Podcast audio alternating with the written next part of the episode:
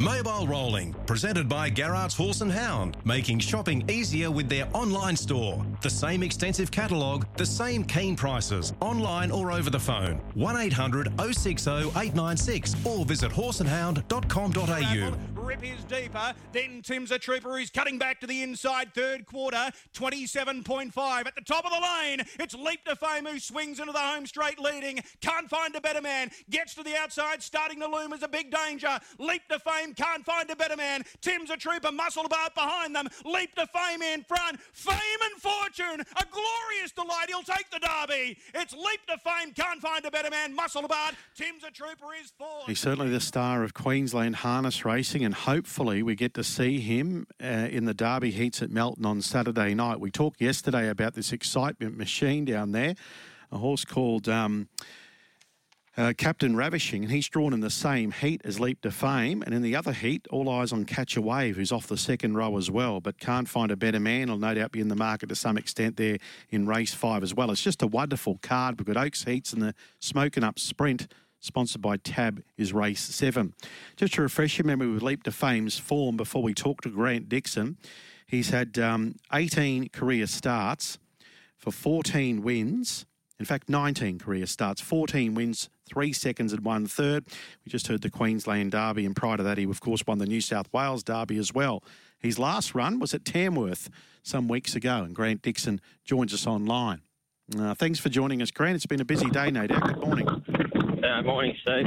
Well, tell us about Leap to Fame getting to Melbourne for this Derby heat, all important Derby heat at Melton. Is he going to make it?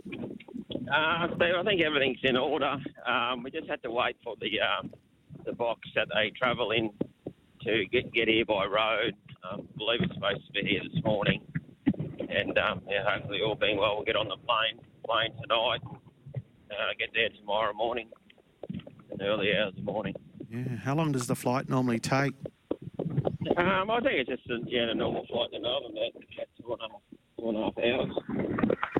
He's no stranger to travel. I I mentioned the New South Wales Derby, but uh, is he is he got a pretty good temperament?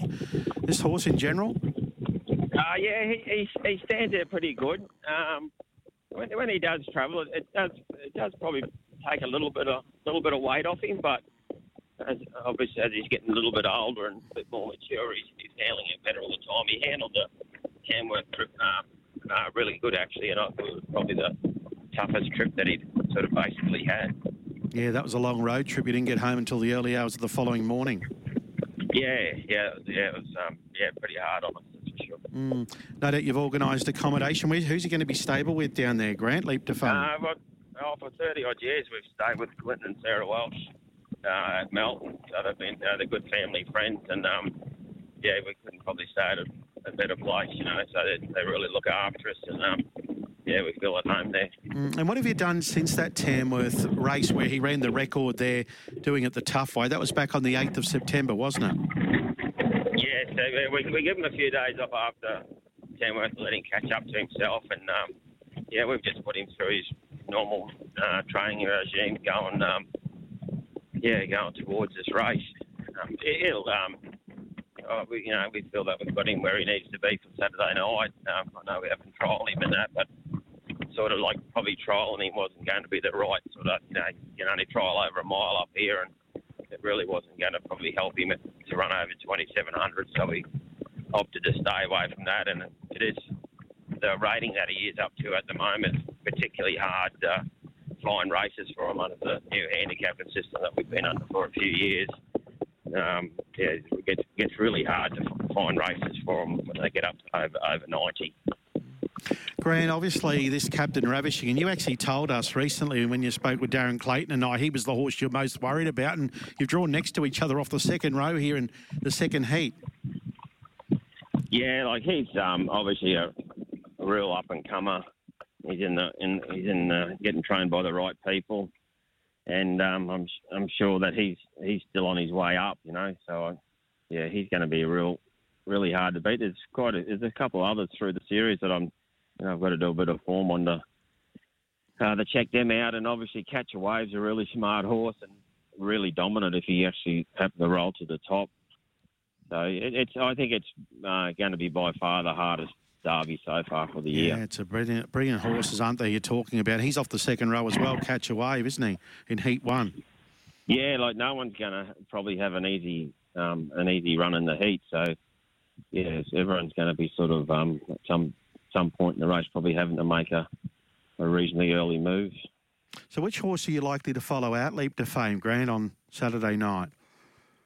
Oh, look, Sarah, you know, I, I reckon I'll probably just just get into the spot to start with, and then and then yeah, sort of move, go from there. You know, won't be hundred percent sure who I'll follow out until the, reserve comes out, but yeah, like it would be more more probably so just find a spot first, and then and then see how the tempo of the race is what we what we do after that. And as we said before, he's the sort of horse as we did see in the Queensland Derby, uh, particularly over the longer trip. He can do work and still be effective. This horse. Yeah, I, I think ideally in a perfect world, Steve, um, he can really sit and sprint really good, which is I think probably his, his favourite way to race if we can. But obviously from draws and um, race tempo, and that, sometimes you just got to get yourself up into the race at some stage because they're just running home so quick now. You just you just can't be back too far back. So that, we've got that in our favour that he's he's he's really um, versatile, and we can yeah, just uh, you know, hopefully make the right decision and do what we have to do to get in the right spots. Yeah, well, you mentioned uh, sit and sprint. Uh, of course, he worked out lovely. Great drive, wasn't it? The New South Wales Derby. I think he ended up in the one out, one back spot. He just gapped them in the home straight with a great turn of speed. Yeah, well, that's yeah, like I say, that's probably his, his greatest way to, to race. Um, and uh, yeah, like you say, that was just it, it just we had a good draw and no one made any moves, and it was a it turned out to be a yeah, pretty stress-free race for me. I was sort of hoping Captain Ravishing wasn't in your heat because I wanted both horses to win their separate heats.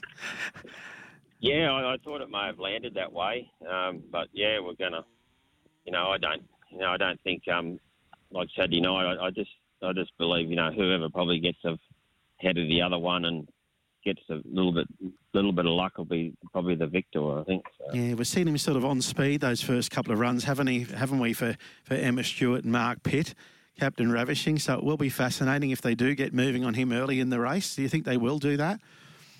Uh, well, I do like to get them up near the front, but you know they usually get them driving really, really well. So I, I, I dare say I do, I do think he'll be very. Um,